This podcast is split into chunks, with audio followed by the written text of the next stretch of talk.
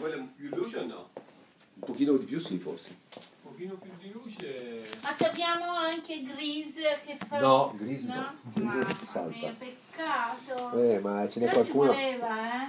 Ce n'è qualcuno. Grease, eh? Eh beh, Oh, Ecco, è un musical. Quello è anche Eh. il forma di contatto. Sai che io, io pensavo che fossero Anche 35 quello, i musical, sono solo 400. Ho dovuto Ah. fare una scelta, ho fatto praticamente un campionato, Mm. Ho fatto tutte le, le teste di serie, e poi Eh. ho fatto come il torneo di Wimbledon, ho scelto le canzoni, infatti quella che dà il Ah, titolo sì. alla serata, che Passa. è... eh, Sì, sì. Va bene così, no? il mago di Oz e non è neanche arrivata tra le canzoni che sentiremo. Allora, quello che volevo dire io è che il musical non è un genere, il musical è la musica. Lo- il teatro musicale c'è sempre stato nella storia fin da quando eh, c'è stato qualcuno che ha recitato su un palcoscenico. Abbiamo anche delle prove scritte che anche addirittura nel teatro greco c'erano delle parti ballate e cantate, non abbiamo i, i testi, non abbiamo Non le abbiamo partiture il- non abbiamo e tantomeno non abbiamo neanche i video, io li ho cercati ma anche andando a cercare i video. Allora, quando pensiamo- parliamo di musical moderno pensiamo subito all'America, pensiamo a Broadway. Vedremo nel corso della serata che invece è una cosa che si, che si passa di qua e di là dall'oceano e si gioca soprattutto in, in America e in Inghilterra. Praticamente il musical moderno nasce in America ed è figlio del, di un misto tra le culture, tra il nuovo e il vecchio mondo. Eh, nel 1800 funzionavano il teatro che veniva, l'America era dal punto di vista spettacolare, dello spettacolo un po' ancora una colonia, era una, una derivazione del- delle, mh, delle compagnie e tutto che arrivavano dalla Francia e dall'Inghilterra soprattutto. E in tutta l'Europa il modello che dominava era quello della grande opera all'italiana. La grande opera italiana però è molto sofisticata e dispendiosa da portare in tour, richiede tutta una serie di, di organizzazioni che nel nuovo mondo anche magari non erano in grado di, di gestire, di portare. Allora nasce un, un teatro musicale ma più essenziale, un teatro musicale più essenziale nel quale si sta attenti a tutte le varie tendenze, arriviamo all'inizio del Novecento, quando comincia a partire il jazz e arrivano i nuovi ritmi, i ritmi sincopati e queste cose qua, e praticamente si crea una forma di teatro musicale nuova in America. Praticamente il primo che fa qualcosa di completamente nuovo è Ziegfeld, che nel 1907 apre le sue, le sue follie. Le sue follie che sono prese dalle Folies Bergère francesi, però che sono una cosa diversa perché comincia con teatri all'aperto, poi dopo si crea questo spazio a, Broadway, di questo quadrilatero dei teatri dove si condensa tutto lo, lo spettacolo e, e questa sera. E Ziegfeld praticamente va avanti dal 1907 al 1931 a fare questo tipo di spettacolo che si modifica in base alle nuove tendenze, al ragtime, al jazz, ai ritmi sincopati, va di più il balletto, va di meno il balletto, va di più il cantato. E si crea questa cosa nuova. Si eh, questo successo gli permetterà anche di eh, ingaggiare un eh, grande musicista come George Gershwin. George Gershwin, apro una parentesi, Ziegfeld è il personaggio principale del film Moulin Rouge di Buzz Luhrmann, che è una traviata rivista, che è un film che va visto. Non è un musical, è un film musicale. Io sto cercando stasera di parlarvi di, di teatro musicale. Il cinema è una cosa che va insieme, però vedremo dopo che il passaggio dal teatro al cinema, perché cambiano i tempi, cambiano le, le situazioni, è una cosa che modifica quello che è lo spettacolo in teatro. Tra l'altro fondamentale in teatro bisogna recitare e non puoi rifare. Non puoi essere doppiato, devi sempre essere tu che sei in prima persona a ballare e cantare insieme, magari di saper ballare e di saper cantare e soprattutto hai tutte le sere il confronto con il pubblico. Il teatro americano è una spugna che assorbe e mette in mostra tutte le nuove tendenze, i nuovi ritmi. Gershwin negli anni 20 fa delle cose incredibili, tra l'altro compone la famosissima Rhapsody in Blue, chi è che non l'ha sentita, e compone un'opera, un musical, che è Porgy and Bess.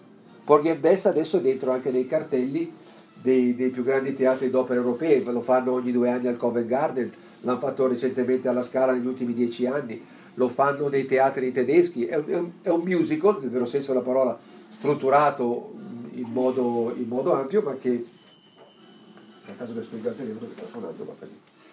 Allora, ed è nel 1925 che c'è una delle pietre miliari del musical che è Showboat di Jerome Kern, che eh, invece del solito balletto, perché il messaggio che fino a questo momento, e poi è una cosa prima, manda il, il- il teatro è un, mess- è un messaggio leggero. Invece Showboat per la prima volta si apre con un ballo di eh, lavoratori neri, anche gli attori neri per la prima volta, non più quelli famosi bianchi con la faccia dipinta di nero, con la bocca bianca così, che cantano questa canzone che, che è dentro, che l'hanno fatta tutti, che si chiama All Man River.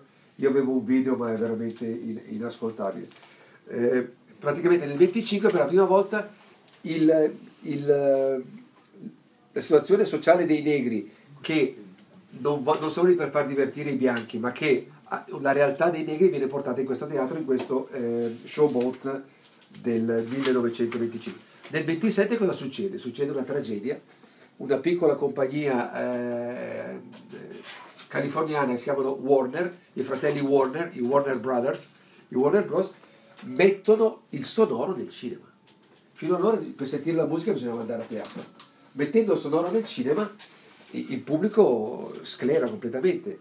Entra e tanti attori del cinema del muto non riescono a diventare attori del sonoro perché si trovano a dover affrontare anche tutta una serie di eh, situazioni alle quali non erano preparate. Ma soprattutto succede un'altra cosa, che il, il cinema col sonoro si appropria subito del musical e praticamente c'è una migrazione da Broadway, da New York e vanno tutti a, a Hollywood ed è una cosa che vedremo succederà anche più recentemente dove con ingaggi molto elevati autori, compositori e interpreti vanno a fare il cinema praticamente l'intrattenimento cinematografico è più economico e la, la crisi del settore teatrale in particolare di Broadway si riduce e si immiserisce il 20 nel 1929, il 25 ottobre, c'è il crollo della borsa di New York e praticamente questo dà la mazzata finale di questa prima fase del musical americano. Se la stagione del 1927-28 a Broadway c'erano stati 264 nuove produzioni, nel 1935 sono meno di 15. Questo è quello che succede. Dall'altra parte, eh, eh, nel- entro il 1940 metà delle sale teatrali che sono a Broadway, Broadway è questa via che attraversa praticamente New York, dove eh, c'erano tutti questi teatri dove man mano poi la zona si restringe, ma comunque diventano tutte sale cinematografiche, per cui la gente invece di spendere per andare a teatro va, va al cinema, il cinema è più, è più fruibile, più queste cose qua. Negli anni 40, cioè questo è il periodo dei film musicali di Fred Astaire e Ginger Rogers, c'è Gene Kelly, c'è Esther Williams, quelle cose che abbiamo visto. Fred Astaire e Ginger Rogers, tanto di cappello, non sono grandi cantanti, però sono balletti. Arriva il balletto, diventa più importante del canto. E poi eh, col cinema c'è tutta questa cosa che, come dicevo prima, non si può, non si può, alzami un po' qua. troppo bello, mi piace troppo questa roba. Quello che dirige questa cosa qua, apro la parentesi, è Leonard Bernstein, che sta dirigendo eh, West Side Story, che ha scritto lui, fine anni 50. Allora, negli anni 40 e 50, il periodo di massimo splendore del musical cinematografico, si riprende, si, si riprende a fare delle cose originali, ma si riprende anche, perché nel frattempo Broadway è un po' ripreso, a filmare e a mettere in, eh, in teatro, il, eh, a mettere al cinema gli spettacoli del teatro. Praticamente nel periodo d'oro del musical, che sono questi anni 40 e 50, e io volevo citare quella cosa che si vede nel film 1941, quando qua in Europa c'è già la guerra a Londra sotto i bombardamenti della prima ondata dei, dei tedeschi, a, a Hollywood, a Broadway a New York sono, sono al teatro a vedere i musical. C'è la scena di 1941 di Spielberg, quando c'è solamente eh, John Belushi che si rende conto che stanno arrivando i russi, che stanno arrivando i nemici giapponesi sulla costa ovest, che il generale che è responsabile dell'area di Los Angeles è a- al cinema a vedere Dumbo, che è in un certo senso che è quello un musical. E, e comunque nel periodo d'oro del musical, sì, che sono questi anni 40 e 50, ci sono i musical che sono Oklahoma, che è un musical eh, su una storia del- dello stato dell'Oklahoma, dell'indipendenza dell'Oklahoma, The King and I, che è tratto da, dalla Anna e il re del Siam, che è una storia di un insegnante inglese che va nel Siam. I- gli autori sono Roger Hammerstein, eh, Jerome Robbins, sono persone che fanno, c'è My Fair Lady, My Fair Lady è la storia di Pigmalione, arriva da Shakespeare. I, i- i musical prendono molto da, da Shakespeare, molto da- dalle storie, dalle tragedie. C'è Anna prendi il fucile, Kiss Me Kate, che sarebbe la bisbetica domanda, e The Sound of Music. In My Fair Lady, per esempio, viene un bellissimo film fatto con eh, Rex Harrison e Audrey Hepburn alle prime armi. Audrey Hepburn è doppiata, non canta lei. Mentre invece in The Sound of Music c'è Julie Andrews che invece esordisce sui teatri inglesi e poi sui teatri americani cantando proprio a teatro e queste cose qua. Al musico cinematografico il grande merito di aver promosso, anche se la visione che dà del fenomeno è parziale. Per arrivare poi a ascoltare la musica, tra la metà e la fine degli anni 50, come ci ha ben spiegato Carlo, arriva il rock and roll, arriva Elvis che con quel movimento cambia tutto e praticamente il teatro musicale assorbe tutta questa cosa qua. E a fine anni 50 esce West Side Story. West Side Story è l'ultimo, film, è l'ultimo musical del, del eh, periodo d'oro del musical americano degli anni 40 e 50. Praticamente esordisce a Broadway nel 57 e sul West End inglese nel 58. È coreografato da Jerome Robbins, che è uno di quelli che ha partecipato al boom del cinema americano, perché in Europa si stanno riprendendo e per intanto abbiamo sempre parlato di America. In America, anche durante la guerra, il, il teatro va avanti, porta avanti, porta avanti produzioni, porta avanti cinema, porta avanti... Questa storia che stiamo ascoltando in sottofondo, io mi diverto troppo a guardare le facce che fa Leonard Bernstein quando dirige.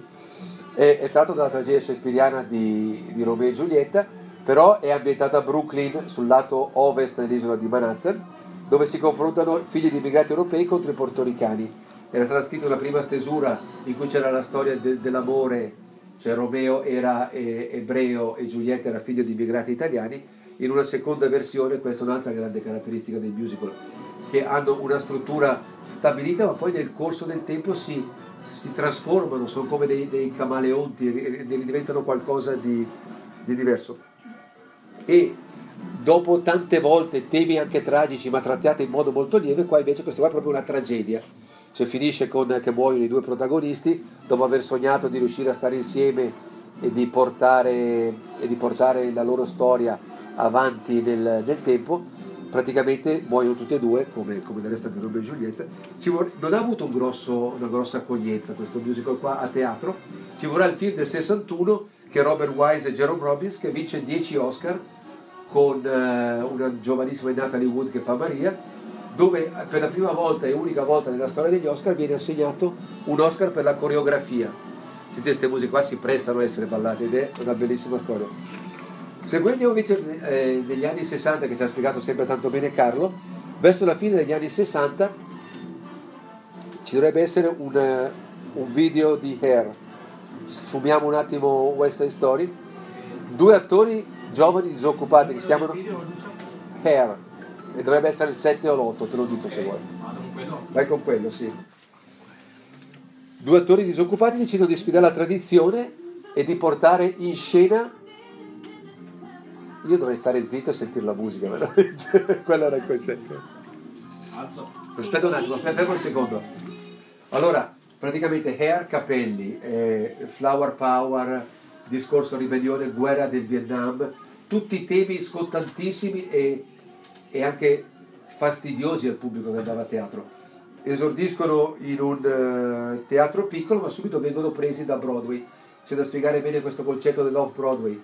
Tante, eh, tanti successi teatrali partono in sale più piccole, perché mettere in piedi un musical è una cosa molto dispendiosa e soprattutto in America eh, è tutto basato sul privato, per cui il privato che investe deve pagare, deve pagare scenografie, deve pagare musicisti, deve pagare cantanti, ci sono dei contratti molto stabiliti, dei prezzi minimi, dei prezzi massimi ed è veramente molto dispendioso.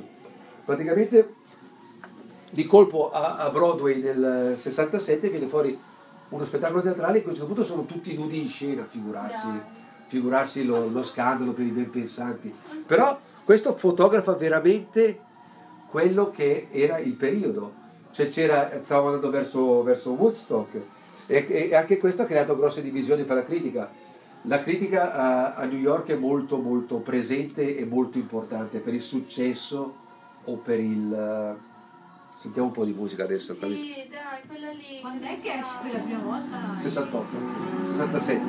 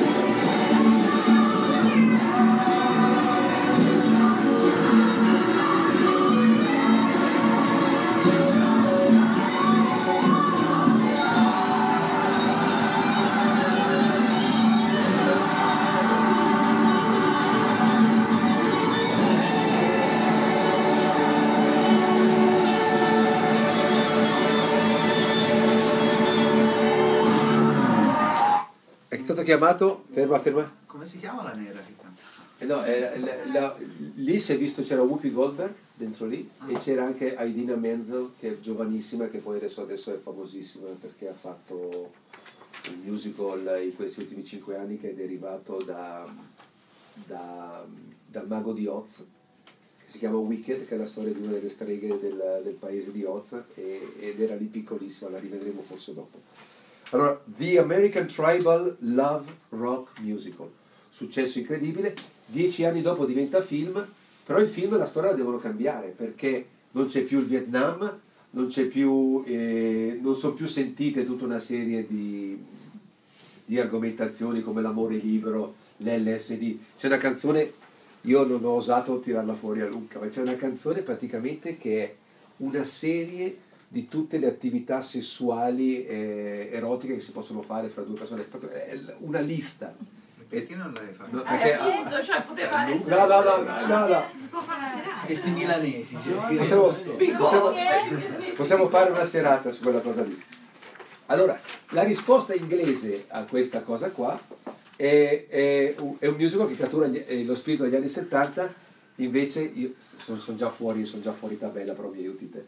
Ed, è, ed, è, ed è Rocky Horror Show. Il Rocky Horror Show eh, è scritto da Richard O'Brien, che tra poco vedremo, ed esordisce in un laboratorio creativo a Londra in un teatro da 60 posti. In un anno e mezzo diventa uno spettacolo riconosciuto a livello mondiale e viene fatto anche un film, il Rocky Horror Picture Show.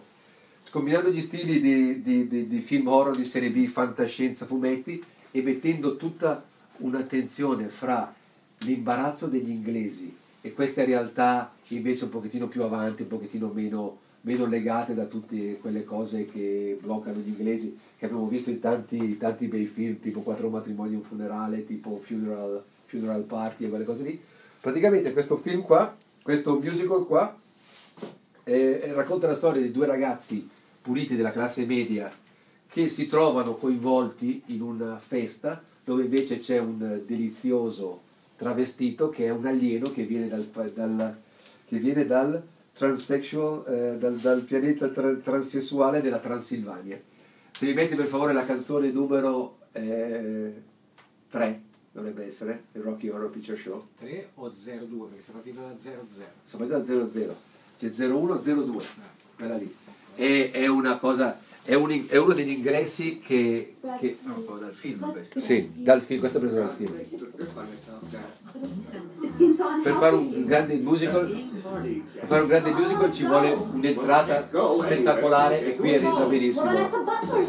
Just a moment, Janet. We don't want to interfere with their Questo è papà anche, è papà anche di Freddie Mercury. They're Ma probably secondo me. foreigners with ways different than our own. They may do some more folk dancing. Look, I'm cold, I'm wet, and I'm just plain scared. lei, lei c'è I'm girata, here. che si è Nothing bagnata, to fredda worry e about. tutto. How do you do, I? See you've met my faithful hand in hand. Questo è l'autore del musical, Riff Raff, è lui, Richard O'Brien. When you knocked, he thought you were the candy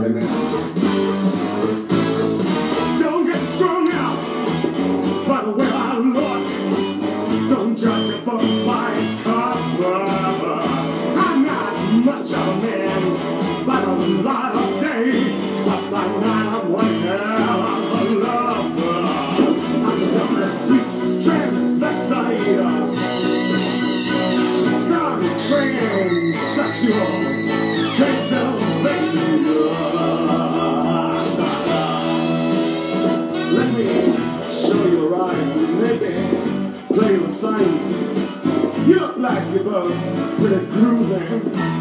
Or if you want something visual that's not too abysmal, we could take in an old Steve Reeves movie. I'm glad we caught you at home. Could we use your phone? We're both in a bit of a Quello hurry. dimostra l'incomunicabilità fra fra il formalismo e la, e la, la creatività più esasperata. Any work. Non, si?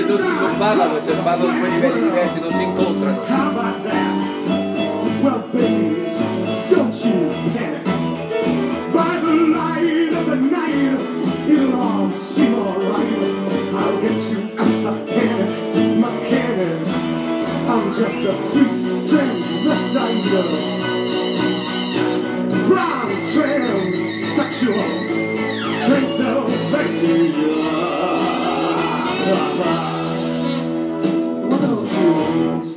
for the night? Maybe a bite. I could show you my favorite obsession. I've been making a man with blonde hair and a tan. He's good for relieving my tension. I'm just a sweet transvestite from transsexual Transylvania.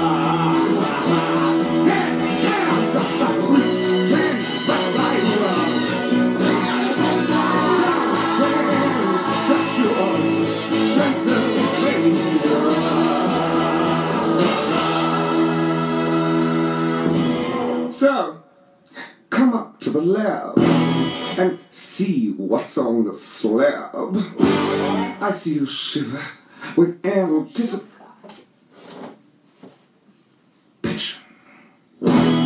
But maybe the rain is really to blame. So I'll remove the cause. Ma not the symptoms. But not the symptom. Allora, messo, ho messo il, il film perché Tim Curry partecipò al- alle rappresentazioni del Rocky Horror Show e praticamente ci capitò per caso una volta era su Baker Street, stava camminando pensando alle cose sue e ha sentito sta musica, è entrato ed è stato preso subito da Richard Bryan che è, che è quello che fa Riff Raff, Quel il biondo. biondo con smorto, sì, che fa il, che fa il, eh, l'alieno anche lui.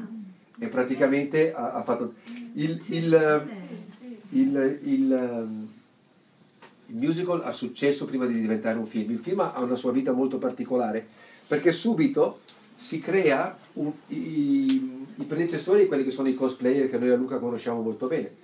Cioè si crea in alcuni cinema eh, in giro per il mondo che degli attori, secondo anche delle- dei programmi stabiliti con, eh, con arruolamenti così, rifanno sul palco davanti al cinema le stesse scene del, del film. C'è quello che fa Frankenfurter, che è questo personaggio che abbiamo visto ora, c'è quello che fa Riff Raff, c'è quello che fa Magenta, che è la ragazza, c'è quello che fa i due... E praticamente eh, è stato un successo questa roba qua.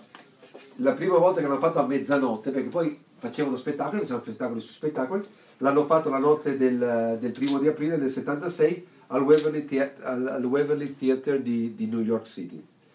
Praticamente queste cose qua vanno avanti ancora adesso, io non più di 5 anni fa l'ho visto a Milano al, al teatro, eh, al, al Cinema Mexico. E praticamente eh, è come andare a teatro e vedi il film di dietro. Scusa, il musical del 76? Il, mu- il musical Rocky Horror Picture Show è scritto nel 73, Ah, 73. del 73. Il film invece del 76. Il film è del E la 76. musica è la stessa. La musica è la stessa, sì, sì, sì. Allora c'è un disco bellissimo dell'original London Cast. Super Glam del 73. Eh, sì. C'è, c'è un bellissimo disco della, della London Original Company de- che è uscito per il Record Store dell'anno scorso, disponibile qui a Skystone, ma eh, il CD però non si è ancora trovato. Io ho chiesto il CD, io non ho ancora il È uscito vinile. solo il vinile. Eh, è uscito solo il vinile, credo, sì, sì. Siamo intanto in, in America in piena, in piena è passata la, la, la Beatles Mania e praticamente era successo nel 1968 che in Inghilterra, dove, dove è venuto fuori questo musical qua, è, è entrato, non c'è più in vigore il Theatrical Licensing Act, che era una legge del 1737 che obbligava tutti gli spettacoli teatrali, nel vero senso della parola, una, una forma di censura, ad essere approvati dal Lord Ciambellano modo da andare in scena e questo controllava, c'era la sua squadra di persone che controllavano tutti i testi, controllava che non ci fossero eh, oltraggi alla regina, alla classe politica, il divieto di argomenti scabrosi e grazie all'opinione di- di- di- dell'opinione pubblica e degli ambienti intellettuali nel 1968 questo Theater Act eh, nuovo abolisce la censura e porta una ventata di novità. Ed è proprio nel 1968 che debutta a Londra un duo che si chiamano Andrew Lloyd Webber e Tim Rice. Andrew Lloyd Webber e Tim Rice sono due ragazzini, Webber ha appena 20 anni e Tim Rice ha 4-5 anni più di lui e fanno un piccolo oratorio che verrà proiettato, che verrà eh, cantato sulla storia biblica di Joseph eh, e del, ehm, eh, di Giuseppe e i suoi fratelli, la storia della Bibbia.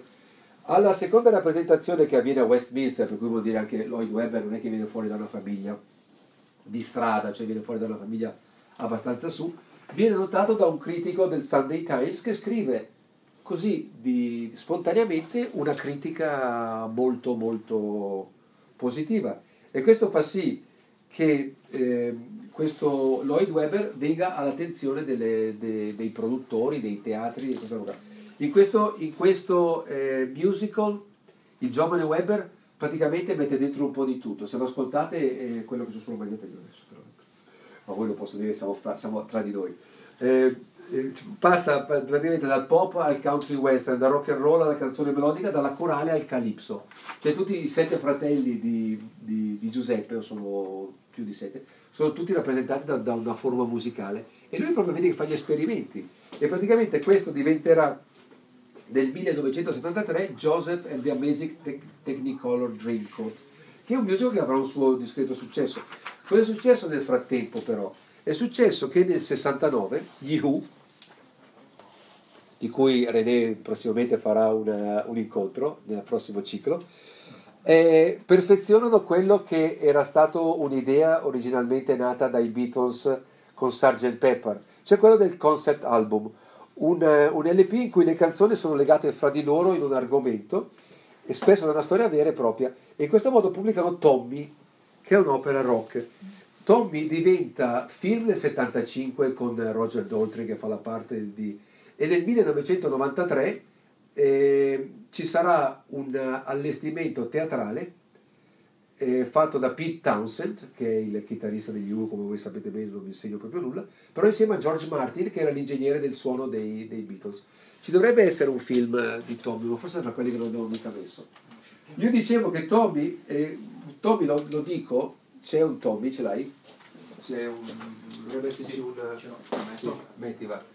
E, e il, ehm, nel frattempo bisogna dire anche che si è creata tutta una serie di, di premi e di celebrazioni dei musical, ci sono i Tony Awards.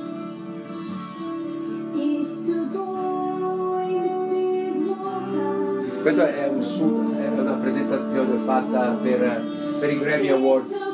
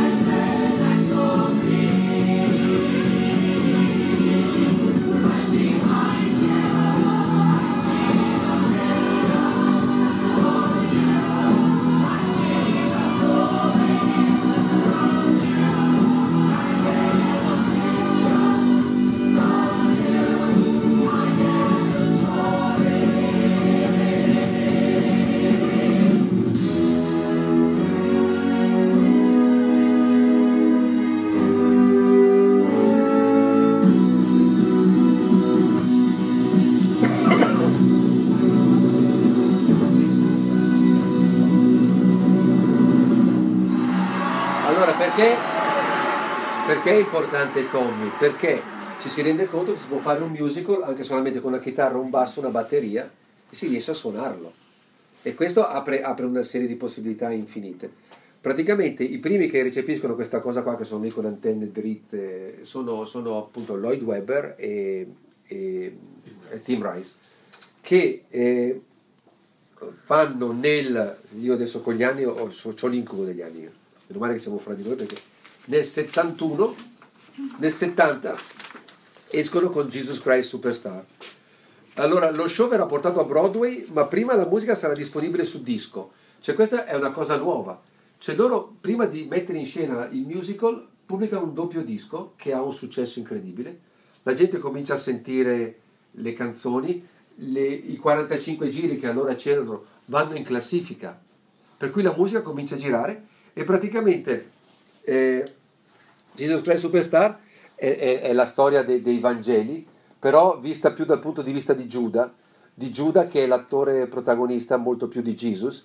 E io ho scelto di farvi sentire l'inizio di Jesus Christ Superstar preso la parte del film, perché c'è Carl Anderson, cantante di colore che purtroppo è morto di, di leucemia 15 anni fa, che è stato il più famoso Jesus di Broadway. Cioè io ho sempre cercato di, quando metto il film, che ci siano anche dei collegamenti con il teatro, cioè non è che non la, la- la Audrey Hepburn di My Fair Lady che dicevamo prima che muoveva la bocca e gli cantava dietro quell'altro. Questo è uno che ha cantato veramente. E una scena come l'inizio, la, la canzone 01, come l'inizio di Jesus Christ Superstar del film di Norman G. Wison girato nel deserto con Carl Anderson in cima alla roccia, l'abbiamo visto centomila volte, ma quello che volevo far notare io è questa chitarra elettrica che parte all'inizio della canzone, che è sentita, io l'ho vista, ho avuto la fortuna di vederlo all'inizio degli anni 70 al Palace Theatre di... Io eh, ce, ce l'ho ancora dentro qua quella chitarra elettrica, praticamente si è spenta le luci, io sapevo, avevo sentito il disco che era arrivato a casa mia di nascosto perché la mia mamma non voleva perché parlava di Gesù in un modo non convenzionale e praticamente eh, ha rivoluzionato il, il- concetto di musica. Se tu mi metti la 01 per favore, la sentiamo e la guardiamo anche perché è uno spettacolo di, di cinema anche molto bello. Questa chitarra qua.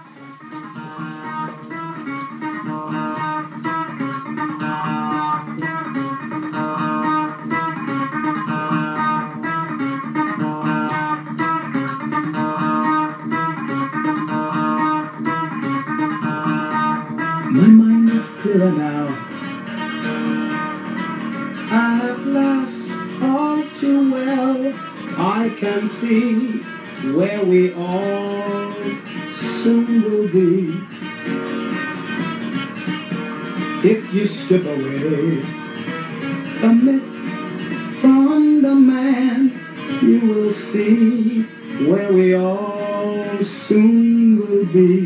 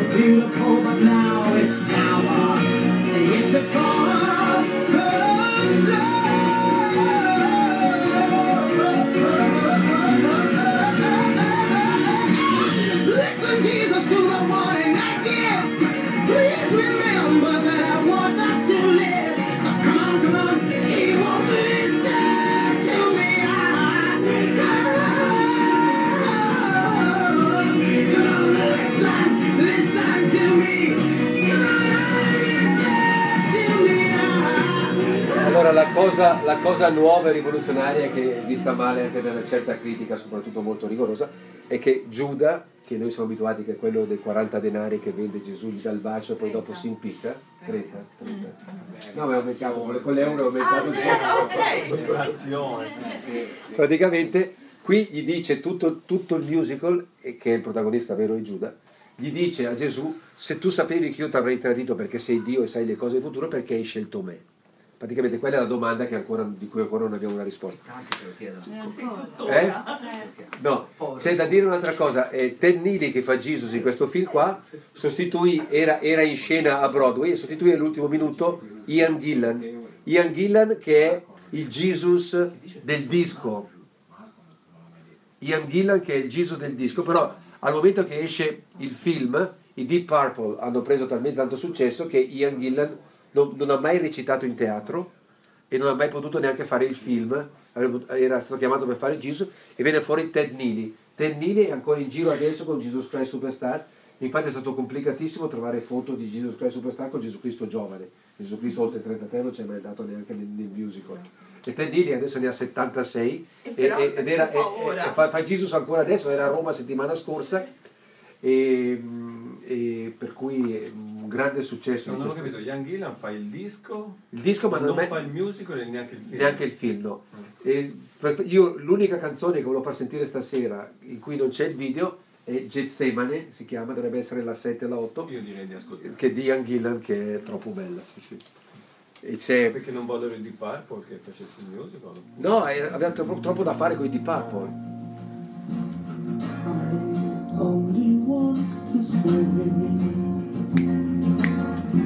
questa canzone qua non è mai andata su 45 giri perché è troppo lunga mentre Jesus è il superstar è andata anche in italiano me la ricordo io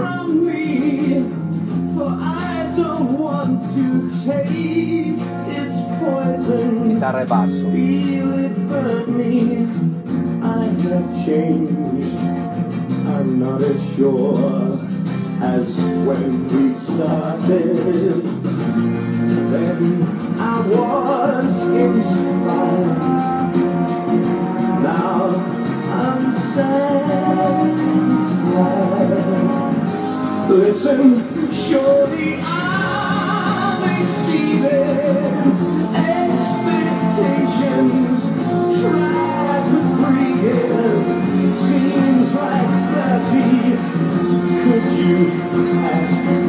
much from any other man?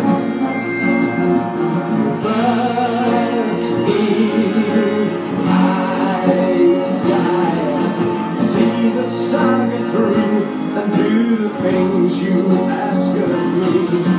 Let them hate me, hit me, hurt me, nail me to their tree. I wanna know, I wanna know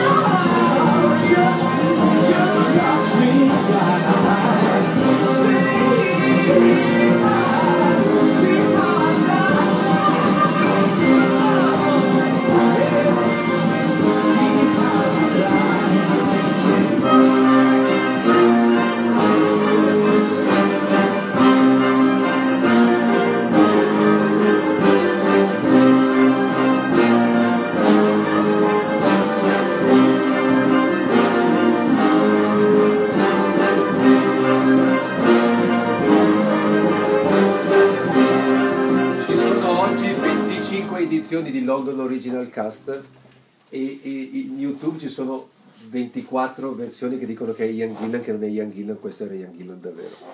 Tenevo a precisarlo. Allora, Jesus Christ Superstar, questa ve la leggo perché è scritta troppo bene.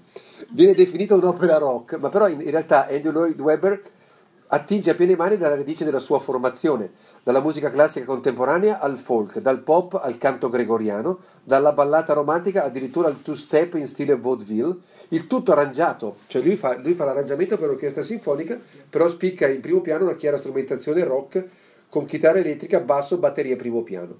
Un po' per lo scandalo, un po' per, per le rappresentazioni sia Broadway che si stabilisce al Palace Theatre dove resta veramente per eh, 15 anni tutte le sere con eh, i cast che cambiano. Jesus Christ Superstar diventa un classico del, del...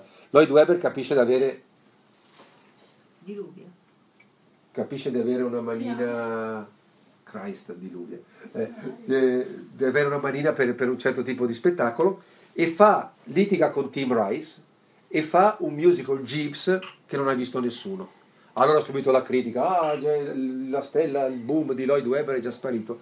Mentre invece poi torna con, Lloyd, con Rice e fanno Evita. Evita è la storia della moglie di, di Juan Perón, per cui non si capisce perché Tim Rice abbia scelto questo argomento qua, tutto il populismo argentino della, della ragazza che si fa da sola, che arriva ad essere la moglie di quello che sarà il presidente dell'Argentina, un po' tipo Vanity Fair di Thackeray, cioè la, la ragazza, l'arrampicatrice sociale. È un musical che ha delle musiche molto particolari e che ha un grandissimo successo anche questo e crea delle attrici che poi saranno il pilastro attraverso gli anni 70-80 della scena musicale eh, londinese come Elaine Page che farà un, un boom con questo personaggio qua e tra l'altro verrà fuori dieci anni dopo, qui anche qui la, la storia è leggermente modificata, un film in cui Evita è fatta da Madonna. Quest'anno, 2016, 23 gennaio, giorno del mio compleanno, Madonna ha cantato Don't Cry For Me Argentina in un concerto dal vivo dopo che non la cantava da, da 15 anni. Ma è una notizia per vedere che ho letto anche le cose di ora, non solamente le cose della... Allora, praticamente la, la, il pubblico si innamora di queste melodie di Lloyd Webber che sono di impatto grandioso ma sempre semplici ed orecchiabili, cioè sono canzoni che si possono canticchiare per strada. Per questo è, è spesso criticato da, dai famosi critici che abbiamo, scopriremo e sappiamo praticamente tutti che capiscono solamente una parte di quello che è uno spettacolo teatrale, possono capire una recitazione fatta male, magari un testo scritto male, ma che capiscono tutto l'insieme che porta a tirar fuori canzoni di questo genere è difficile. In genere si dice che la canzone orecchiabile è mediocre, però il grande successo del musical nasce negli anni, negli anni 50 con un grande che si chiamava Irving Berlin, il cui motto era Play a Simple Melody, cioè suona una melodia semplice. Per cui questa cosa qua con le infarciture rock porta anche i ragazzi giovani a teatro, cioè si apre tutto come è successo, che ci ha spiegato Carlo così bene. Praticamente io, io, ti cito, sì, perché io ho pensato che stasera in particolare la gente, che c'è, la gente che c'è qua ha sentito tutte le tue conferenze. Se c'era qualcuno che, che veniva per la prima volta stasera, magari gli veniva voglia di venirti a sentire di nuovo. Cosa succede? Eh, Evita, grande successo, Palace Theatre qua, teatro dietro e Vita vanno avanti insieme, sono due. A un certo punto eh, Lloyd Webber dice cosa faccio adesso io? E aveva i figli piccoli e, e, uno dei libretti che i ragazzini canticchiano in, uh, in Inghilterra è il L'Old Possum Book of Practical Cat di T.S. Eliot, che sono filastrocche sui gatti. Per la prima volta eh, Lloyd Webber decide di musicare un testo che esiste già e tira fuori questo spettacolo che viene fatto in un altro teatro sempre lì nel West End londinese di gatti e allora si mette insieme a Trevor Nunn, che era un coreografo della Royal Shakespeare Company, e creano questo spettacolo. C'è una canzone che ho messo per le signore stasera per potervi poi consentire Rosario Dawson dopo, si chiama Ram Tam Tiger, dovrebbe essere la, lì la 5 e la 6. Crea questo spettacolo in cui non c'è una storia, ci sono tanti personaggi che si presentano al cospetto di questo gattone dominante ed è uno spettacolo che in qualche modo eh, colpisce molto la gente. Il teatro, l'ho visto anch'io, Eh, io, io, io praticamente di- d'inverno lavoravo per- e d'estate spendevo andare a Londra per andare a vedere il musical. Teatro circolare, a un certo punto si spegne tutte le luci e arrivano degli spot in mezzo alla gente. Io avevo un gatto, era due posti in fianco a me, sono anche allergico. Ho fatto un salto per aria e comincia questo spettacolo e tutti i gatti si presentano a questo Old Deuteronomy che è il, il- il gatto dominante, come si dica, tu sei il più gattara di me.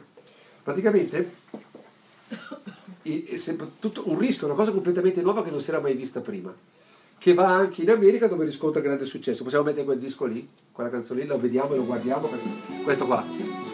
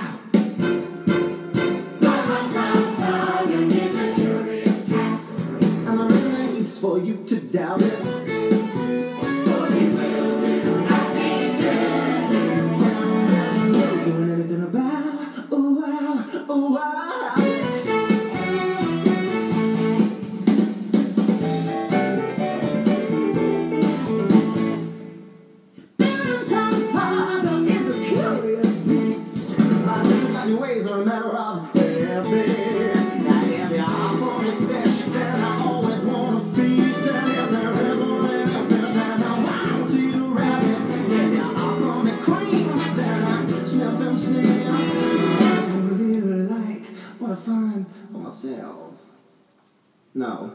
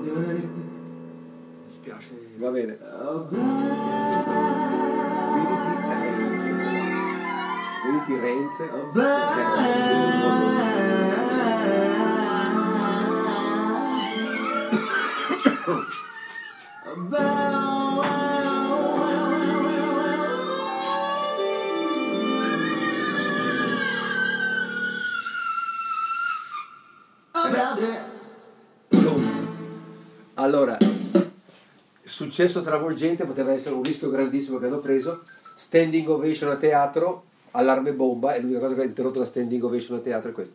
Al momento che Cats arriva in America, e Lloyd Webber è per la prima volta nella storia un autore che ha tre musical contemporaneamente a Londra, che sono Jesus, Evita e Cats, e a Broadway Jesus, Evita e Cats. Non è mai più successo e non ne succederà probabilmente mai più. Cioè, questo comporta una- una- che, che- che Lloyd Webber diventa il punto di riferimento per, per tutti quelli che vogliono fare questo tipo di lavoro. Lloyd Webber in questo momento si mette insieme a una persona che si chiama Cameron McIntosh, che è un produttore, che intuisce la potenzialità di tutto il, il giochino e fa molto molto ehm, ehm, attenzione a- a- al copyright. Non ridico più Cameron McIntosh, non lo dico più. Al copyright perché praticamente eh, creano una società con Lloyd Webber e loro vendono i diritti del- dello spettacolo, ma anche i costumi, vendono le, le- le scene, vendono il modo in cui si devono spostare gli attori, vendono le coreografie, e tutto a pagamento, questi là fanno- diventano veramente una cosa incredibile. Il motto del, del musical è Cats Now and Forever, che penso che Federica possa assolutamente condividere. Sono in giro adesso in Italia, sono da ieri a, a Genova, saranno dal 3 marzo a Milano, una compagnia inglese che fa proprio Cats, che non è mai diventato film, hanno filmato quello che era teatro, che è questo Cats the Musical. E sono in giro adesso. Io ho trovato che il passaggio, siamo nel 1984, dai gatti dell'81 ai treni fosse una cosa automatica. Cioè lui c'ha i bambini che leggono dei gatti, dopo che giocano con i gatti i bambini passano ai trenini.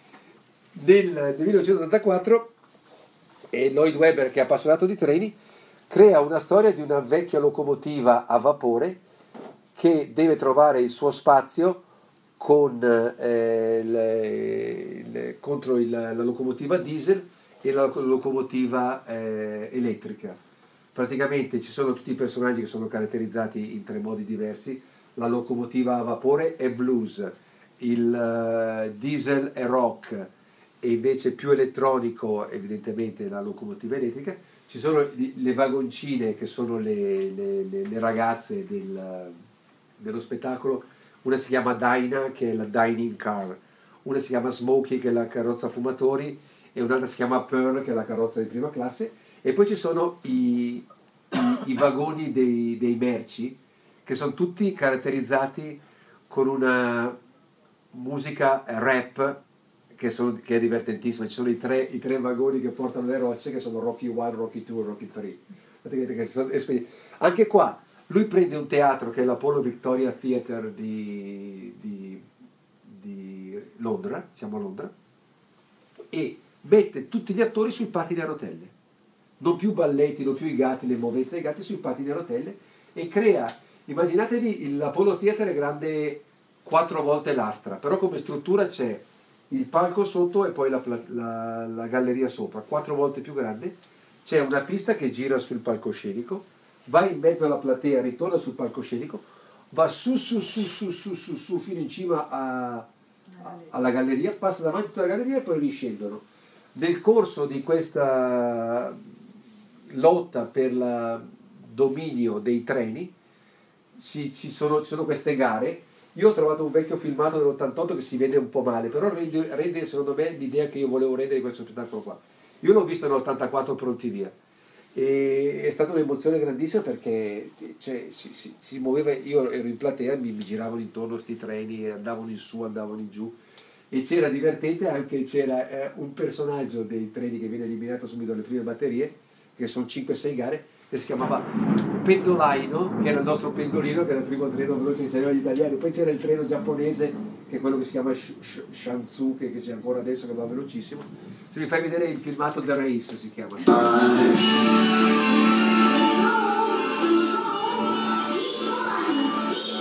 Palco tondo con curva parabolica sul fondo.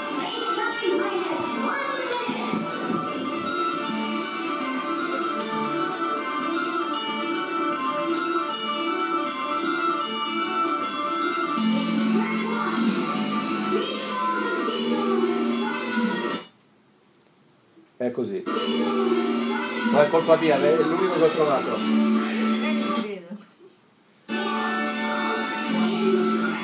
Qui non c'erano ancora i microfonini così, eh. a parte quando facevano le corse non, eh, non cantavano perché era impossibile, ma c'era la vecchia locomotiva che era un, eh, un uomo anziano di colore che andava con i padri della rotelle che era uno spettacolo.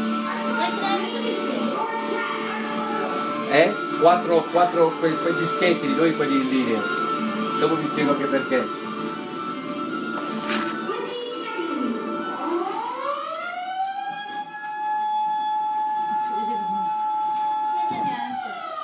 Ora arrivano, guarda. Vada botte che girano, tutte preparate e studiate, però sono botte vere.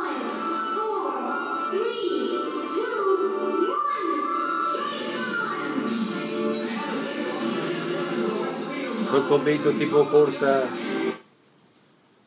Scusate. Boom. Poi durante le gare ci sono le coppie fra la carrozzella, la carrozza carina che va con la locomotiva, quando tradisce, va dall'altra parte. Qui lo butta giù secco adesso, guarda.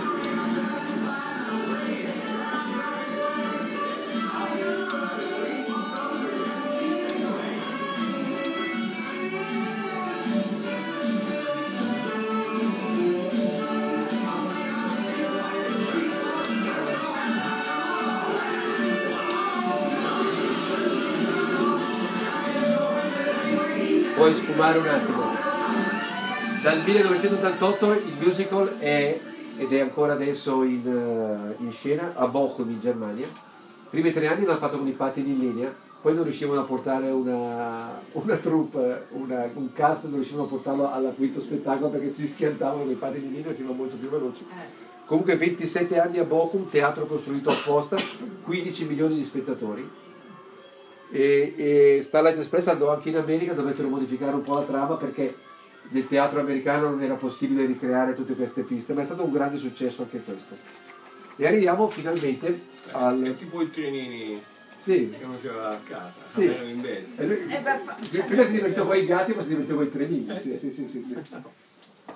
Allora, eh, io parto così.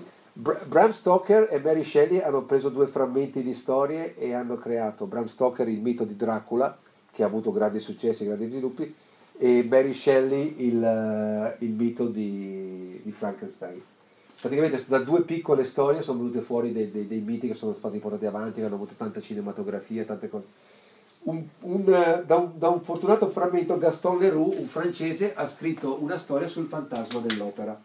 L'Opera Garnier di Parigi è un teatro molto particolare perché fu costruito per rappresentare in un posto più particolare le, le opere, però è sette piani sottoterra e tre piani sopra la terra. La sala del teatro dove svengono le rappresentazioni è per, per quello che è tutto questo isolato in cui c'è questo teatro, in realtà è molto piccola. Per cui è un teatro in cui c'è un grandissimo backstage e c'è anche tutta questa parte di sotterraneo dove finalmente fino in fondo arrivano a una falda acquifera e si dice che ancora oggi, sono andati qualcuno che io conosco a visitarlo, c'è ancora un lago. Praticamente da- dal frammento di, questa- di questi spazi, di questa cosa qua, che si aggirava un fantasma, Leroux ha scritto il fantasma dell'opera. Questa premessa per dire che il romanzo di, di Leroux non è bello come, come il Dracula di Bram Stoker o il Frankenstein di Mary Shelley, però da, questo, da, da questa cosa ha creato uno spettacolo teatrale che Lloyd Webber vede nell'85. Praticamente va in un teatro a Londra, a Londra ci sono palcoscenici anche sotto, sotto dei pub qualche volta dove fanno delle cose di spettacolo e praticamente gli piace questa storia e intravede la possibilità di fare uno spettacolo. Nell'87 esordisce con, con, eh, con il Phantom of the Opera. Nel 76 aveva fatto un film da questa storia sempre di lui, aveva fatto un film Brian De Palma, che è il fantasma del palcoscenico di cui tu hai due copie qua che non ti compra nessuno, io speravo di vendertelo questa sera. Allora, allora anche qui lui non, eh, non, cerca una persona che gli scriva il- la storia, perché il, il romanzo di Leroux eh, non è bello, è, è un po', è un po' de- ci sono delle discrepanze, la storia non va avanti bene. Allora lui, che con Tim Rice non ci parla più, eh, chiede a parecchi liricisti di trovargli, le- lui c'ha in testa una musica che, che è molto classica, ma anche rock, ma con delle melodie, sempre nel suo, il, suo, il suo marchio di fabbrica, delle melodie orecchiabili e ascoltabili, e, e trova Charles Hart che ha uno stile molto simile eh, di, di Tim Rice, però non è Tim Rice. Tim Rice nel frattempo fa la sua carriera, va a fare parole, testi, screenplay per altri spettacoli teatrali e vincerà addirittura nella sua carriera anche tre Oscar.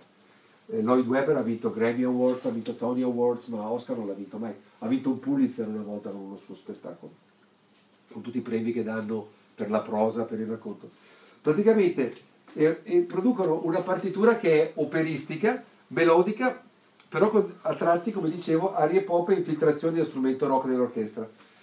C'è all'interno della storia tutta una controstoria perché si svolge all'interno del, del teatro, c'è rappresentata ed è spassosissimo da vedere il film che ha fatto Joy Schumacher pochi anni fa, sarà 20, e racconta questo molto bene.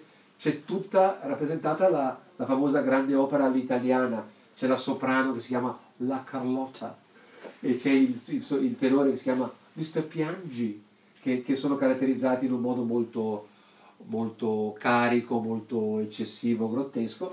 E nel, nel c'è la storia di questo fantasma che è un musicista che è innamorato della cantante di fila e che fa tutta una serie di magheggi affinché questa cantante di fila diventi la cantante protagonista.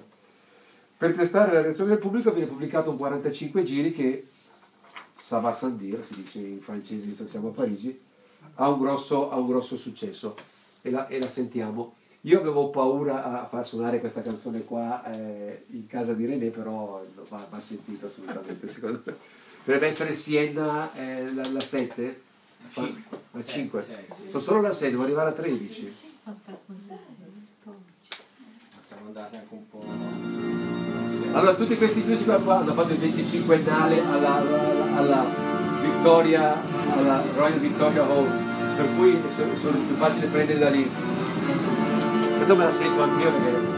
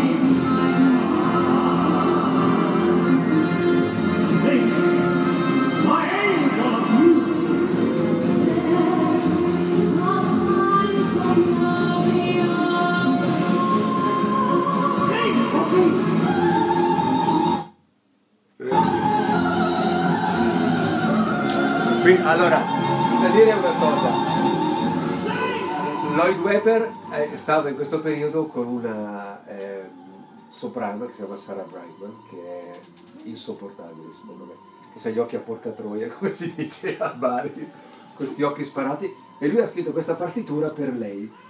Tanto che quando vanno in... queste, queste, queste cose qua sono proprio le sue. Quando vanno in America, le- già gli americani sono scocciati perché c'è una vera e propria British invasion. I- a Broadway c'è una grandissima crisi, c'è una fine di una generazione, abbiamo visto, e tutti i, i liricisti, un'altra volta tutti i liricisti, i coreografi, sono tutti, stanno tutti andando a Hollywood, stavolta non per il cinema ma anche per la televisione, per, per produrre le serie, per fare queste cose. E gli americani dicono, eh, per forza sono arrivati gli inglesi, ci hanno sbandato tutti. Invece in un certo modo gli inglesi mantengono una, una struttura di base della- de- delle manovalanze, delle, delle- delle- delle capacità delle- degli, degli operatori del teatro di Broadway. Il fatto che eh, questa partitura sia così impegnativa, Lloyd Webber con Cameron McIntosh, il suo- la sua macchina da guerra, dice mettiamo Sarah Brightman a, a New York. Beh, l'ho scritta per Sarah Brightman, Sarah Brightman e la tiriamo via da Londra, la mettiamo a New York e entriamo con Sarah Brightman a Londra. I sindacati glielo proibiscono. Causa contro causa, passatempo, passatempo. La partenza del musical inizia due anni dopo praticamente perché c'è, c'è questa cosa qua in America che i, i- i teatri sono privati, I- l'abbiamo detto prima, gli Angels on Broadway sono questi produttori che devono avere un ritorno subito. Se gli si mettono contro i sindacati, o attraverso i sindacati e la critica c'aveva contro Lloyd Webber perché aveva troppo invaso il mercato, praticamente gli, gli- gli causa un fracco di ritardi. Cosa volevo dirvi dopo questa roba qua? Sì. Allora, eh, praticamente il- il, ehm, tutta la zona di Broadway dove ci sono i teatri a New York e anche in questi anni qua, inizio anni 80, fine anni 80 c'è anche problemi di, di sicurezza, per cui la gente va meno volentieri a teatro, c'è molta più televisione nelle case, per cui il grosso problema è sempre vincere la pigrizia delle persone, delle persone che, che sono lì. Io adesso vi volevo far vedere invece un pezzo di un musical che è del 75 ed è A Chorus Line. A Chorus Line è un musical americano che è la storia è un backstage musical, cioè un musical che si svolge dietro le quinte. È la storia di cosa succede a New York quando c'è una audizione per non per il, per il ruolo di protagonista che hanno dei, dei percorsi, per ballerino di fila di un musical a Broadway. Praticamente Michael Bennett era famoso, che tra l'altro morì in questi anni qua per la- l'AIDS, era famoso perché lui faceva venire le persone, scremava con eh, il suo, co- con il suo coreografo, Michael Bennett era produttore e coreografo, scremava da 300-400 persone a 10 e poi li metteva tutti lì 1, 2, 3, 4, 5, 6, 7, 8, 9, 10 e cominciava a fargli delle domande sulla loro vita privata, cominciava a fargli domande su come loro avevano imparato a ballare, perché volevano ballare. Ed era un vero massacro. Quelli che venivano fuori da questa cosa qua, che riuscivano a venire fuori è bergamasco, quelli che superavano questa cosa qua diventavano non il protagonista dello spettacolo, ma entravano allo spettacolo a Broadway, che per tantissimi ragazzi che volevano ballare era un grandissimo ottenimento. Allora, questo spettacolo eh, è stato fatto in un film del 1985 che c'è Michael Douglas che fa Zack, che tutti voi avrete visto forse, se non l'avete visto vedetelo. Praticamente ci sono tra questi personaggi che vengono presentati un po' come prima, se volete, i gatti di, di Lloyd Webber. C'è il, e c'è, sono de- delle storie bellissime, c'è quello che è ebreo e gay, c'è quello che invece dice che lui ce la vuol fare perché c'è quello che c'è la coppia, c'è una ragazza che a me è simpaticissima, che volevo mettere però poi eh, ha perso nella, nella selezione, che si chiama Morales, che dice che lei ha fatto scuola di teatro e praticamente quando andava a fare scuola di teatro, allora tutti un certo giorno dicono, ah, ha nevicato, cosa sentite voi? E tutti allora andavano, uh, la neve, il bob, la slitta, gli sci, Dice, e tu cosa sentivi Morales? Gli dice quello cattivo che l'ha intervistato. Dice, io sentivo niente. stavo lì e un po' l'ho fatto finta anche di fare le cose, però è una grandissima ballerina e lei arriva a, a essere tutto il, arriva ad essere una delle protagoniste dello spettacolo. Tutto questo spettacolo si svolge che il finale, quelli che sono stati selezionati, fanno un eh, balletto che è un balletto di fila, che adesso lo vediamo. Io ho preso una versione, ce l'ho, il chorus slide, c'è. One. Eh, One, sì. Io ho preso una versione in cui c'è anche Mikhail Baryshnikov, profugo dalla Russia, erede di Rudolf Nureyev, che una sera ha fatto il balletto anche lui. La cosa interessante quando ha chiuso, dopo oltre 6.000 rappresentazioni a Hollywood, a Broadway, tutti i partecipanti che hanno fatto i ballerini di fila sono tutti convenuti, era appena morto Michael Bennett, per fare una celebrazione di Chorus Line, è stato il più grosso balletto eh, della, della storia del teatro musicale. Qui vediamo un pezzo, che è quello poi del poster. Volume fusa.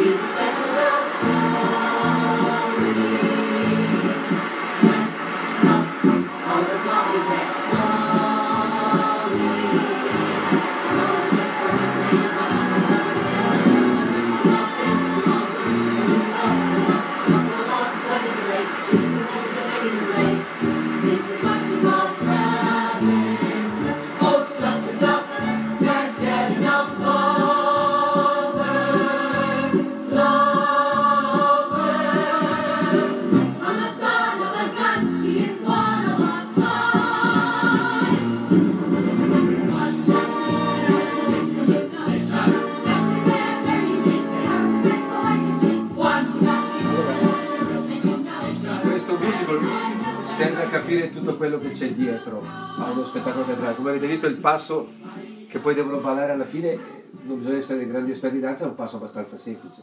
Però per arrivare lì c'è tutto un lavoro incredibile ed è un'autocelebrazione di quello che è il musical questa cosa, questo spettacolo qua. Ed è fatto proprio con quello scopo lì, per raccontare chi siamo. Cioè è un, eh, è un musical che racconta cos'è il mondo del teatro, con, con le delusioni, con le sconfitte, con le vittorie. Abbiamo visto noi il, eh, la febbre del sabato sera, l'avete visto tutti. C'è il seguito che si chiama Staying Alive, in cui c'è una storia simile a quella che c'è la storia di come Tony Manero, che vinceva nella discoteca di, di Brooklyn, riesce ad arrivare a, a Broadway e chiama la sua mamma e dice mamma sono a Broadway, lui è che è di Brooklyn, che è lì di là dal ponte, dice la mamma sono a Broadway, perché è questo che è il musical, questa preparazione per fare poi uno spettacolo che piaccia alla gente, che abbia successo e che vada avanti il più avanti possibile, perché soprattutto in America i long running musical, i musical che durano tanto tempo, hanno, ha- hanno più senso per, per l'investitore che fa il, che fa il progetto. Tornando in, in- in Europa, Cameron McIntosh, che era l'omino di, di Lloyd Webber, un giorno riceve un nastro con un musical scritto da due oscuri, io non so neanche i nomi, da due oscuri eh, autori francesi che hanno fatto un musical sulle Misérables di Victor Hugo. E capisce subito la potenzialità di, di questa, di questa partitura e decide di contattare gli autori e produrre una versione inglese che debutta a Londra nell'85 con un palco rotante, io l'ho vista al Palace Theatre, grandi scene d'insieme, è la storia dei, dei Miserables, cioè la storia di tutto quel mondo della, della corte dei miracoli di Parigi che cerca di tirarsi fuori dal, da- da- da- dalla miseria e che viene, e che, viene eh, che si, si, si interseca in alcuni momenti con la rivoluzione francese, con, i, con i, i moti di Parigi, non la rivoluzione francese prima, con i moti di Parigi e con la roba e con eh, quello che succede. Allora, è un eh, musical che avrà un grandissimo successo. Io ho scelto una canzone da farvi sentire che si chiama On My Own, dovrebbe essere lì vicino, forse un po' prima. Ce l'hai? Metto? Sì, grazie. A un primo ascolto è, è, è strana, ma dopo sono, sono canzoni che eh, io ce l'ho nel cuore, mi mette la pelle d'oca ogni volta che la sento. On my own, die.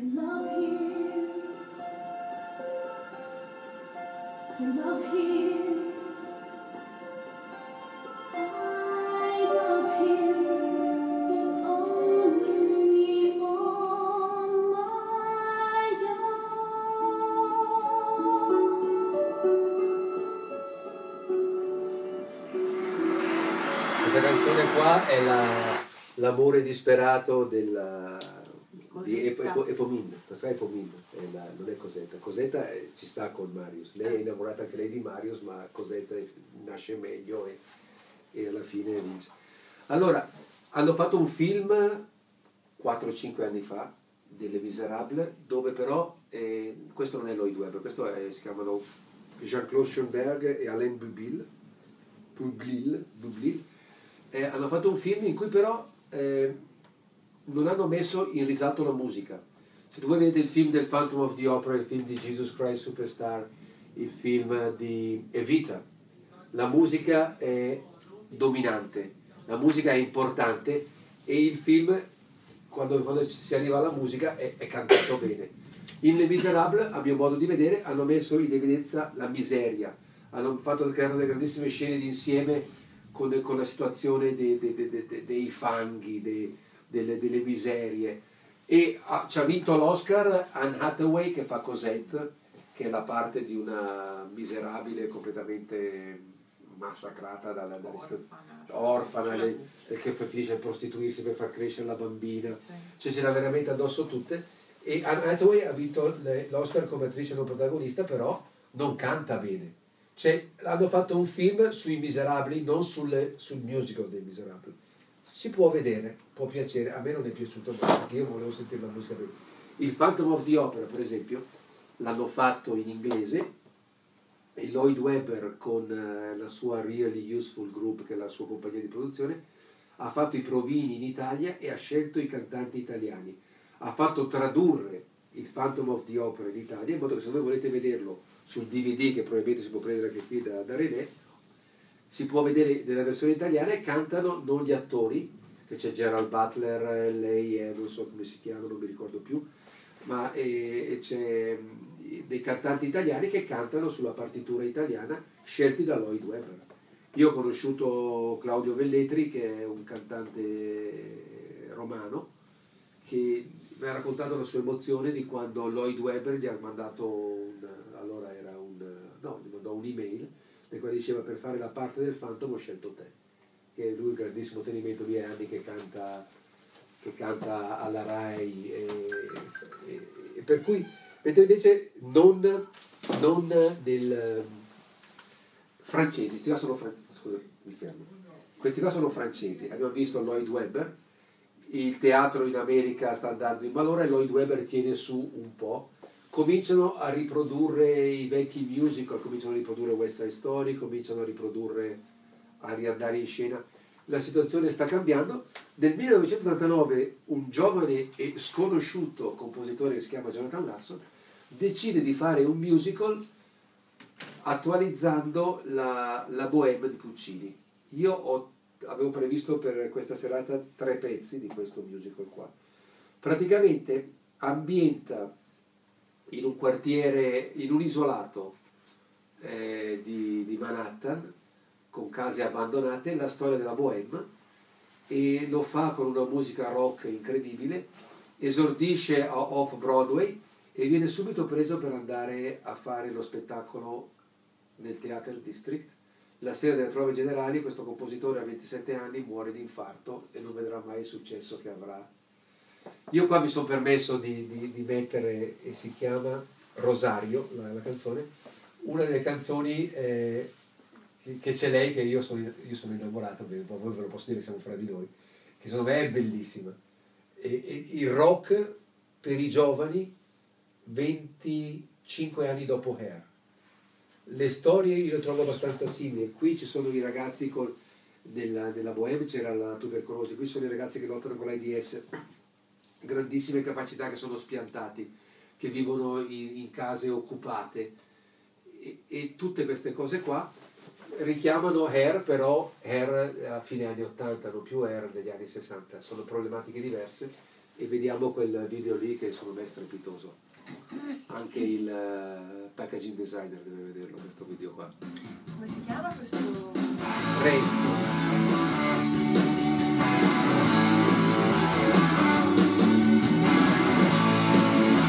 Canta lei nel film, eh, non è doppiato.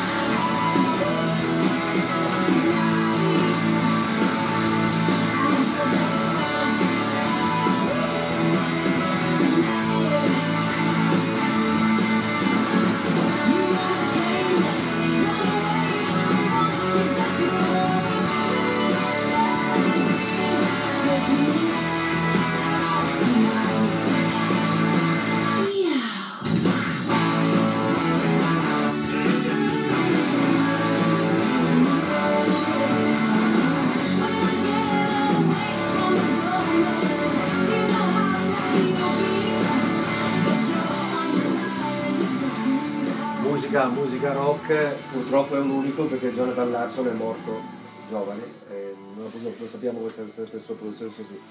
C'è un pezzo di Hair subito dopo lì che si chiama, te lo dico scusami. Allora Hair, siamo nel 68, I Got Live, sì. E, poi, e dopo, dopo c'è un altro che si chiama, no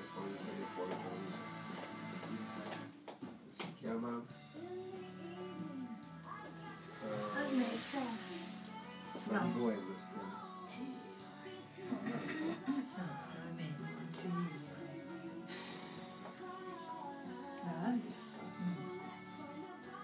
Era prevista. Sì, allora metti, metti prima, metti prima Hair e dopo la di Boello. Anche domani. Sì. Eh? Allora, questa è una scena, è una scena del film Hair di Milos Forman che rappresenta la società di New York e il Flower Power che gli va a camminare sul tavolo.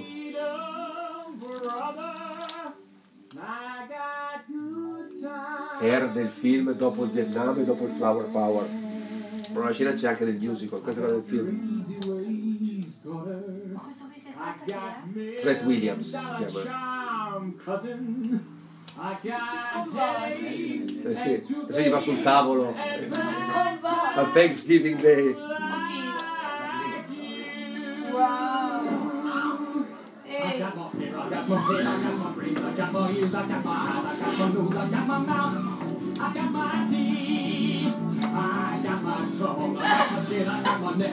Che, che sì. Mamma mia.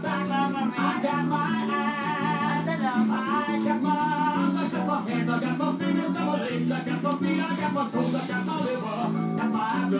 Questo rappresenta bene anche cosa ha rappresentato Hair nel, nel 68 della società americana puritana conservatrice, il movimento Flower Power.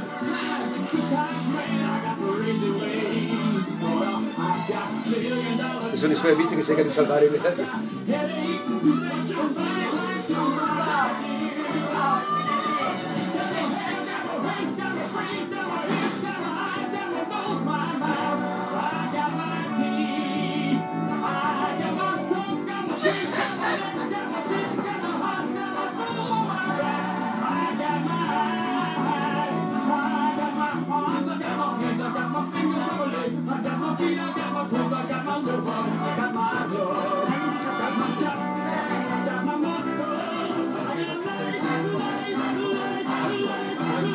il Nell'89, nell'89 la stessa scena, secondo me è quella che vediamo adesso, che è tratta da teatro però.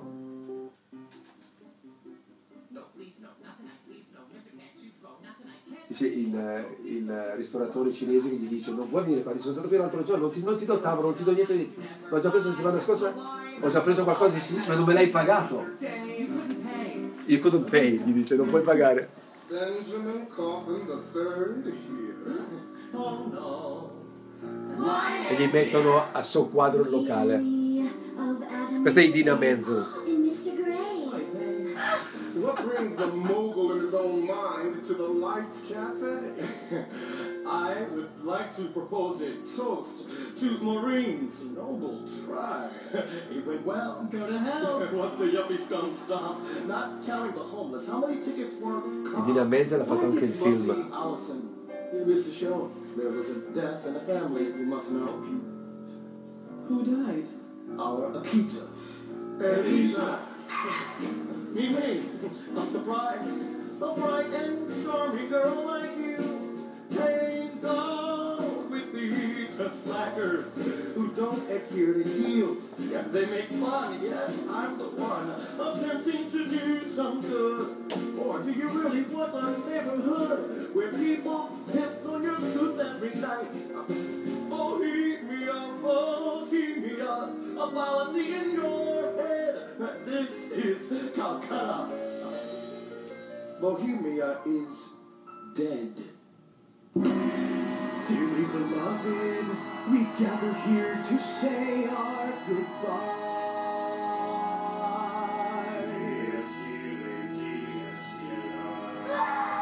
Here lies, no one knew her worth. The late, great daughter of Mother Earth. On this night, when we celebrate the birth.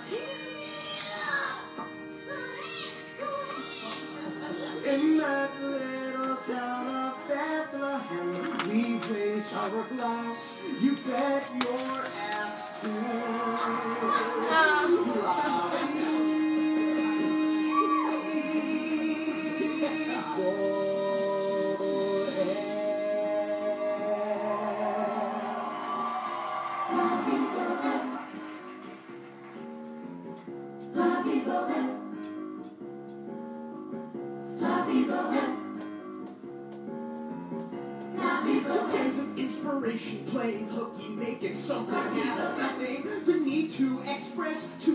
Going against the grain, going insane, going mad.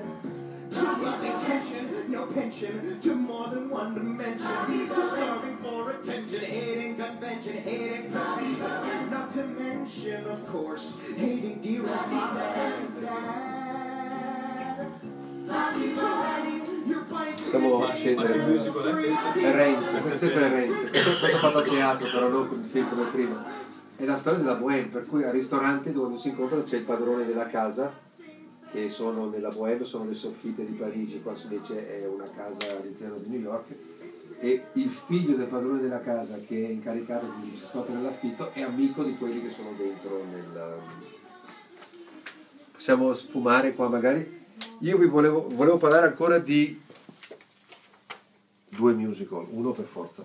Eh, in Italia cosa succede nel frattempo? Nel corso degli anni c'è stata la, la- la premiata Dita Garinei Giovannini che poi va anche tanto in televisione che ha fatto tanta musica. Succede nel, nel 1988, 98, siamo nel 1998, che arriva, viene scritto in Francia un musical su il, eh, il Gobbo di Notre Dame che si chiama Notre Dame de Paris. Il compositore è Riccardo Cocciante, le, le musiche sono di Alain Plamondon, le parole, e praticamente eh, il produttore italiano David Zard gli dice a Cocciante perché non venite a farlo anche in Italia? Tu sei italiano, sei mezzo francese ma sei italiano. Grandissimo successo a Parigi e, e Cocciante gli dice "Ma guarda che il nostro spettacolo non è riproducibile in Italia e Zard gli costruisce un teatro, il Gran Teatro a Roma nel 90 nel 2002. Gli costruisce un un teatro tendone con quelle strutture come fanno adesso tipo il, il, il- il forum, di- il forum di Milano, non il forum, quell'altro, non mi ricordo si chiama, Palatrussardi si chiamava. Palasasci. Palasasci. E gli costruisce questo grandissimo teatro nel quale mette in scena la storia del Gobbo di Notre Dame con le musiche di Riccardo Cocciante. Io avevo scelto una canzone che si chiama Parlami di Firenze. Vediamo se il computer le prende, perché cocciate il computer potrebbe anche... Qualche problema. Non so, vediamo, vediamo. Guarda che dopo c'ho- se, se volete vi metto anche, c'ho anche Lady Gaga, c'ho anche Lady Gaga da suonare. Sì, sì. È in italiano questa, la prima canzone in italiano della serata. E anche l'ultimo. E anche l'ultima. sì.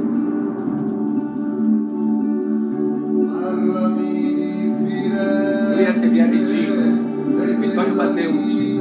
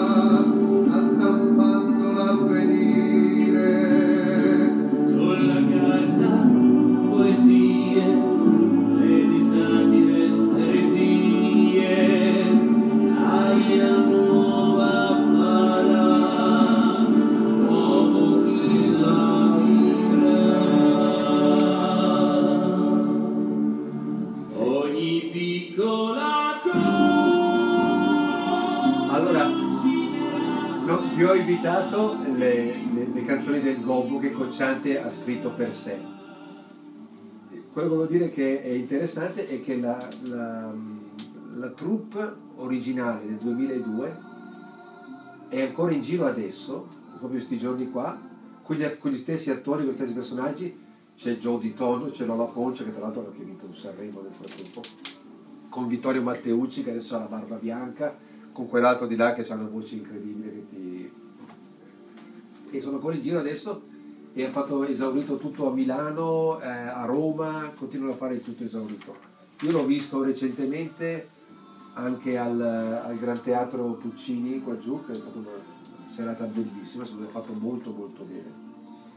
Avevo messo nel programma anche un musical che è tratto da un film che nel 2008 ha, ha avuto un Oscar come miglior canzone, l'abbiamo sentito prima, lei lo sa, è andato a, a Broadway e ha preso il Grammy Award come Best Musical e ha preso anche 8 Tony Awards per la rappresentazione. La cosa particolare, la storia la sapete, è quella di Once di Glenn Hansard. La cosa particolare è che sono tutti attori musicisti, cioè suonano sul palco tutti questi ragazzi, tutti sanno suonare la chitarra, tutti sanno cantare e anche ballare. È un musical che va visto, io non l'ho ancora visto. Tra l'altro c'è un logo bellissimo che Once è scritto con la corda che, che viene fuori dal capotasto della chitarra e viene scritto Once. Ci ci dovrebbe essere una canzone che si chiama Falling Slowly, che volevo aver messa proprio per quasi chiudere la serata.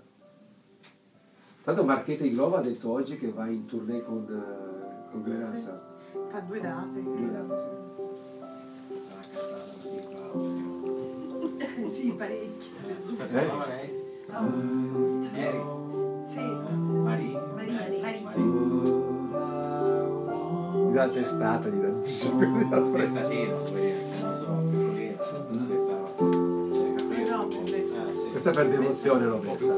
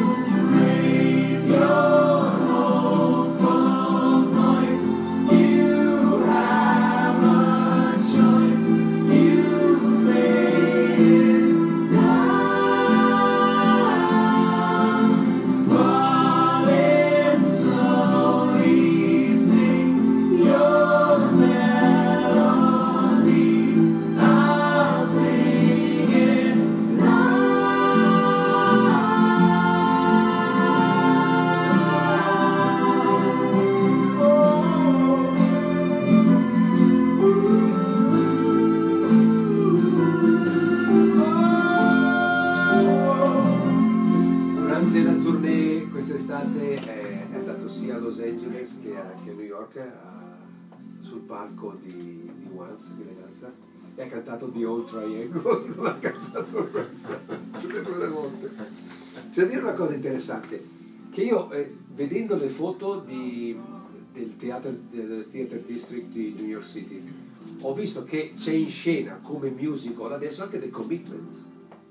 Cioè vuol dire che c'è un ritorno dei musical, non solo i musical che diventano film, ma sono dei film che diventano musical.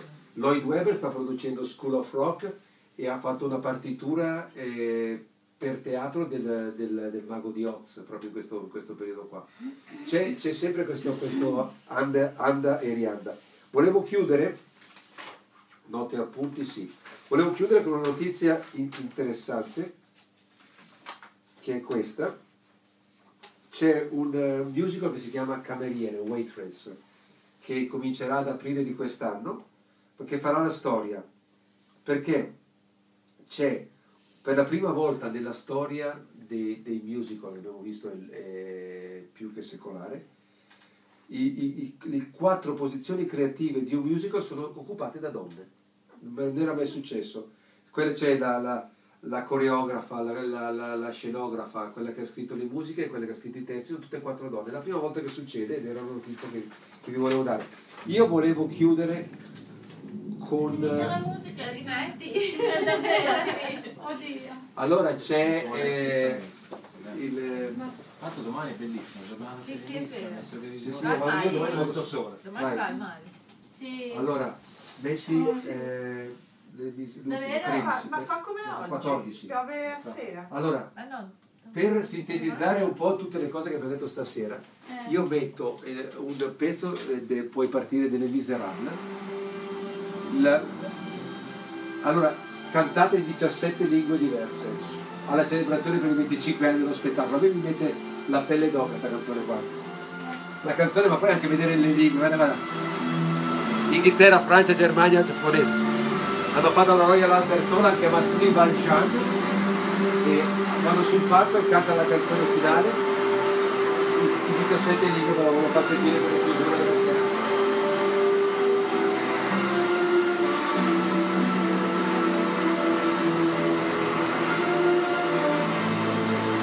Manca l'Italia.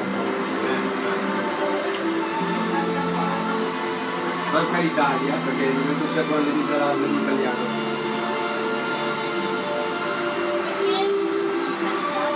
Non l'ho mai fatto in.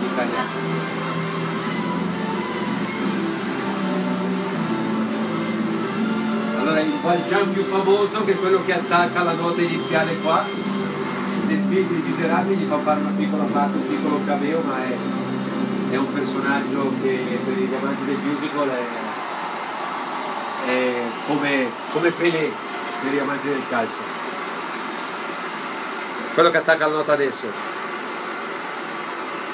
Io sono la pelle d'oca di questa